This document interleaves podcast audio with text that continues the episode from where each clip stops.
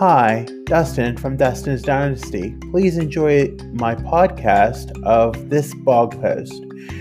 For more information, you can visit www.dustinsdynastyusa.com or follow me on Facebook, Instagram, Twitter, YouTube, and TikTok. Thanks for listening. Stay tuned.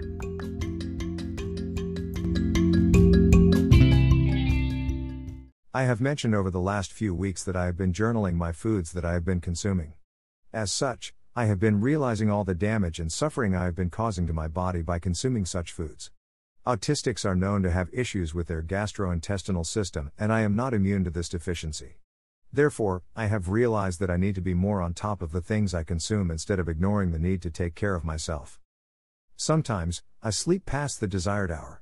I would like to have breakfast, I have that activity that I would like to do or that meeting to attend, and breakfast gets pushed by the wayside. I know that breakfast is the most important meal of the day and that I need to eat something.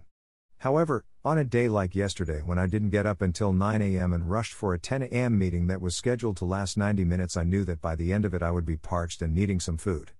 I am blessed to have food that I can access, and knowing that it was closer to the lunch hour, I had five wings. It wasn't a whole lot, but it was enough to make me satisfied for what I ate. I planned and had pasta and sauce later in the day, which was also filling, and I saved enough for today to have when I get home from programming. I know I need to plan more. It helps me be better and not make sudden decisions of things that aren't beneficial to my health or are hard on my body. I have been back on my own for over a year now and know how and why things work and the punishment if I have foods that hurt my health or body. I do some things I know to help in that arena. I assist in planning with the Meals at the Day program when I can, assisting in the publishing of the monthly menu so I know I can look and see what is being served on the days I attend. I try to control, in my eyes, what I am eating and know when I will be able to make those special trips to get something special. I know I am not at a point where I want to be as we end 2021, but I am better than I was in March of this year and fear that if I don't become responsible and do something like go back to weight loss support group in the spring, what my body will become. Would I be 400 pounds? Would I be unable to climb the 22 steps into my home? But the better part of that is that I am ahead, and while it isn't where I want to be at the moment, it is better in some regard. I admit, I have been lazy when it comes to expending energy, and I haven't been truly to the point that I need to be. But, I know I am making progress. The food journal is one of those things that helps me in this area. As a requirement for the weight loss support group, I am accountable to that journal I keep to record my personal weight and when I medicate daily, along with the food I eat and the beverages I consume. Someone once said that you need to account for every BLT, bite, lick, and taste. I have found it so helpful and I have been on it most of the time, but actually writing it down makes me feel as if I have something, even if it is a journal, it matters. It makes me responsible to review what I did put in my mouth in the course of the day. Did I take my medications? Where am I at with my weight?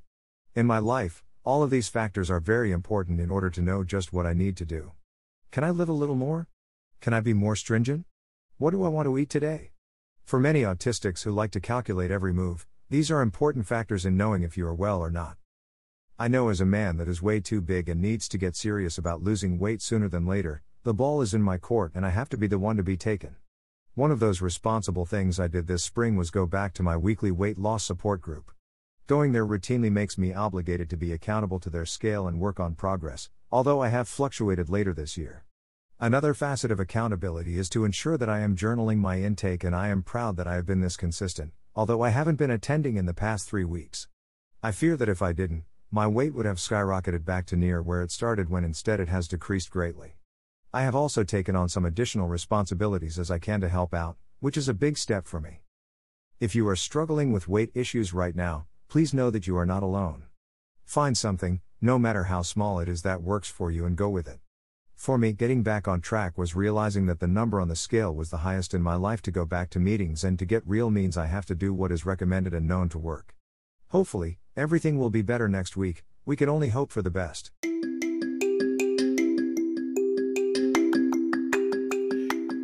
Thank you for listening. As always, you can always visit my blog on the internet at www.dustinsdynastyusa.com and remember to follow, like, and subscribe on Facebook, Instagram, YouTube, Twitter, and TikTok. Thanks for listening. Have a great day.